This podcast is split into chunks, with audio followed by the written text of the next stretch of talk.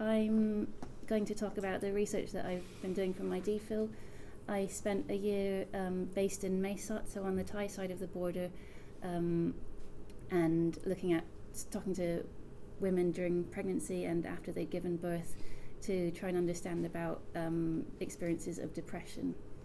And so I thought I'd give a bit of context about the background. If if anything gets too medical at any point, just interrupt, and I'll try and not use any jargon. Um, and then I would just speak through about my methods and um, some of the emerging results.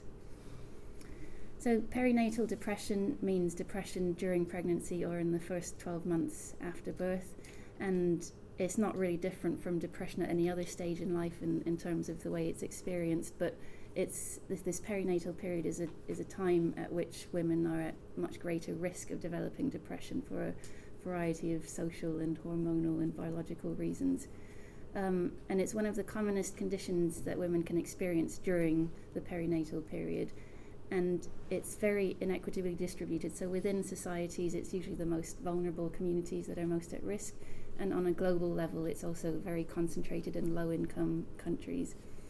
And the consequences are very um, wide reaching if it's not treated. So it not only causes suffering for the individual, but um, there's more and more evidence now that infants and children of depressed mothers are at risk of a whole host of adverse physical outcomes, but also emotional and social um, outcomes. So that's kind of the mental health side of things. And then um, in the public health discipline in which I work, migrant health and refugee health is kind of emerging as its own little subfield. And um, the evidence and the, the media attention is very skewed towards migrant and refugee populations coming to high income destinations, whereas you probably know the vast majority of displacement actually occurs within low and middle income regions. So there's actually very little research on communities like the displaced Karen and Burmese people in on the Thai Thai Myanmar border, where people are leaving kind of low and middle income settings and resettling to other low and middle income settings. And there's a lot of evidence that migrant and refugee populations suffer from poor physical and mental health outcomes compared to non-migrant, so native populations. So the Thai Myanmar border, I don't need to go through all the numbers, um, but just to say that the, the, the populations I was working with were predominantly Karen, so about two thirds of our women in our study were Karen, but there were also Burmese ethnicities, um, you know, majority Burman and a small group of Muslim um, groups. So it, it's a bit more of a mix, but the, the majority were Karen, Sgaw Karen, and Pwo Karen. And I was based at the Shoklo Malaria Research Unit, which is based in Mae Sot but has um, three antenatal clinics. One is in Mela Camp, um, which is the picture on the right. Uh, and two of the clinics are actually not in a refugee camp, but just in villages in Wang Pha and in Mawker Thai. So they're villages to the north and south of Mae Sot. Um, and they're quite a different group. So uh, the, the migrants just live in, in villages. A lot of them commute back and forth across the river um, and come into Thailand either just to access the, the health services or to work in agricultural work for the day. So the objectives of, of the DPhil were to try and understand how common uh, depression is during pregnancy and, and after delivery in this community because it's not been looked at before, and to try and unpick the risk factors, so who it is that is most at risk within this group, and also to explore potential treatment options. So um, we wanted very much to make this something that um, you know not just try and identify depression better in this community, but know what we can do about it in a sustainable way. So we, we recruited women in their first trimester of pregnancy and followed them up until they gave birth. Um, and we conducted interviews. Interestingly, we, we tried out a lot of different ways of, of doing these interviews and looking for assessing for depression and in Western context, often that takes the form of screening tests with kind of checklists of how often you have different symptoms. And we tried about four different types of these questionnaires, and none of them worked very well. And what we found worked best was this uh, this structured clinical interview, which is kind of a standard tool used in psychiatry, um, where you have a set list of questions but open answers so people can just talk. And one of the really interesting things was that despite all the taboo around mental illness, we didn't once come across anyone who wasn't willing to speak, and it was almost, it almost felt like an indulgence to a lot of people to spend 45 minutes to an hour just talking about how they feel, about their experiences, about difficulties in their lives. So um, it, it was just interesting that um, it it didn't, you know, in, in a in a supportive setting and on a one to one basis, people were actually really happy to speak about quite personal things.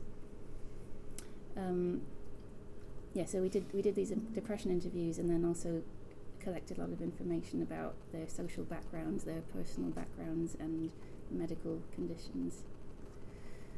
Um, and we found that um, if you look at the overall, so the, the yellow three quarters of people were negative, didn't have any symptoms, but about a quarter of women expressed symptoms of depression of some severity.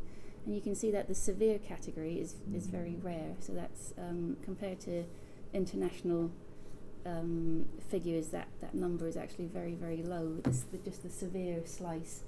But when you add up all the categories, it's actually very common, and 25% is, is quite significant if you think about how many people are pregnant and giving birth.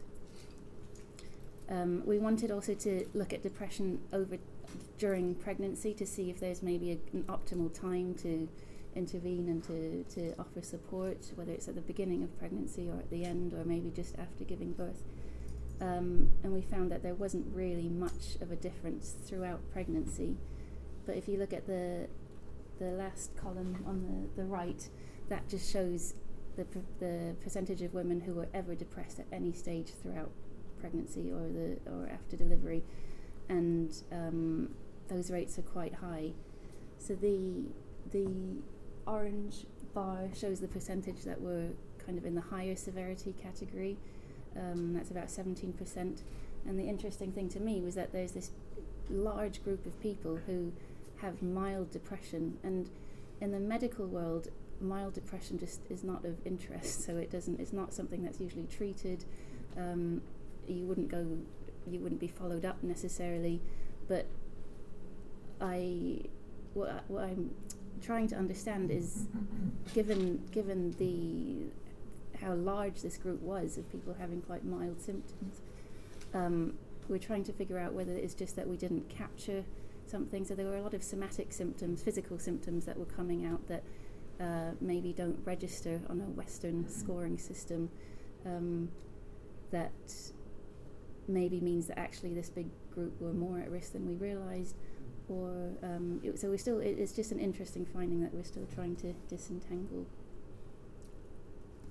Another interesting and unexpected finding was that suicidal ideation was very high. So, one of the questions we asked as part of the structured interview was whether people ever think about suicide um, or have, have attempted suicide in the past.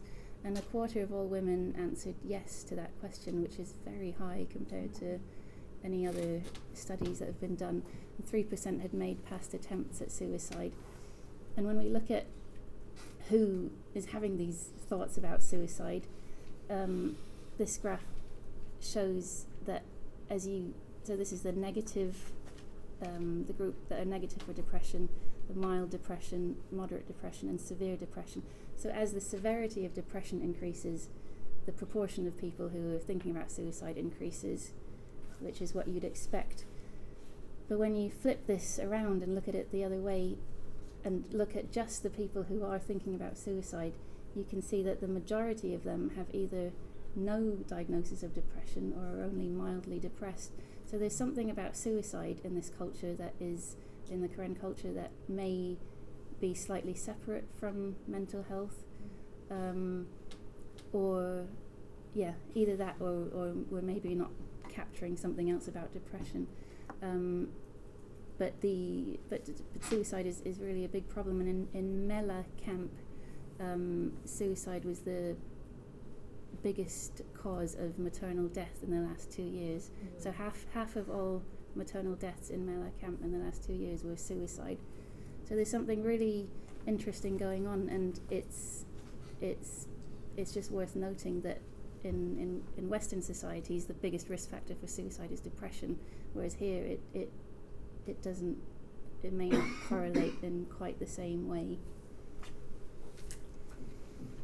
Um, I won't go into too much detail about the statistical methods, but we looked at, um, we tried to quantify in statistical terms um, what the risk factors for depression were. And the interesting thing that came out here was that a lot of the factors we thought would be important, so things like ethnicity, religious background, um, whether you're a migrant compared to whether you're a refugee, educational level, um, your income, whether you're working or not, all these things didn't matter. What mattered was the slightly broader social context, so things like how much social support you have, uh, traumatic experiences around you, domestic violence at home, um, those kind of slightly broader issues as opposed to the individual level issues. Um, and this is interesting um, on the one hand because it, it kind of contradicts what a lot of the literature has said from other settings, but also because these are potentially things that you can do something about. So you can, there are, are ways in which you could offer support and um, you know, try and prevent domestic violence in, in a way that you couldn't do about the individual level factors. Um, and these findings were supported by the qualitative analyses. So some of the social themes that are emerging from the, the interviews um, from the qualitative analyses are issues like poverty. So these these are just very um, these are real quotes, but they're very representative of um, of what was said by, by many of the women. Every day, my children ask me to buy them a sweet, but I cannot because I have no money. I cannot buy shoes for them. It makes me feel sad and pity. The domestic violence was very common and very often related to alcohol use. Um, so when I fight with my husband, I feel sad for a whole day. He hits me a lot, even without drinking alcohol, he hits me.